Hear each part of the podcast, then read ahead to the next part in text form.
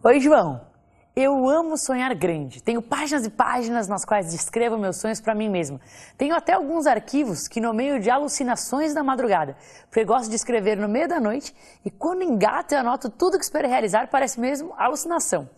Viajar nos seus sonhos é bom. Viajar na execução, não. Quando se trata de dar cada passo necessário para que o sonho se realize, Cada detalhe é importante, cada dia é crucial, cada vitória tem que ser celebrada. Vão ter passos que você não entenderá muito bem como dar. Não tenha medo de experimentar fazer de uma maneira ou de outra. O importante é ter muita clareza nas metas que você quer alcançar, pois daí você pode ver os resultados daquele experimento e entender se são métricas positivas ou se você tem que mudar. No final, o importante é ter certeza que esse é o sonho pelo qual você quer trabalhar e saber mudar rapidamente e constantemente entre pensar grande e tomar pequenos e eficazes passos. De volta para você, João. Excelentes dicas, Bel.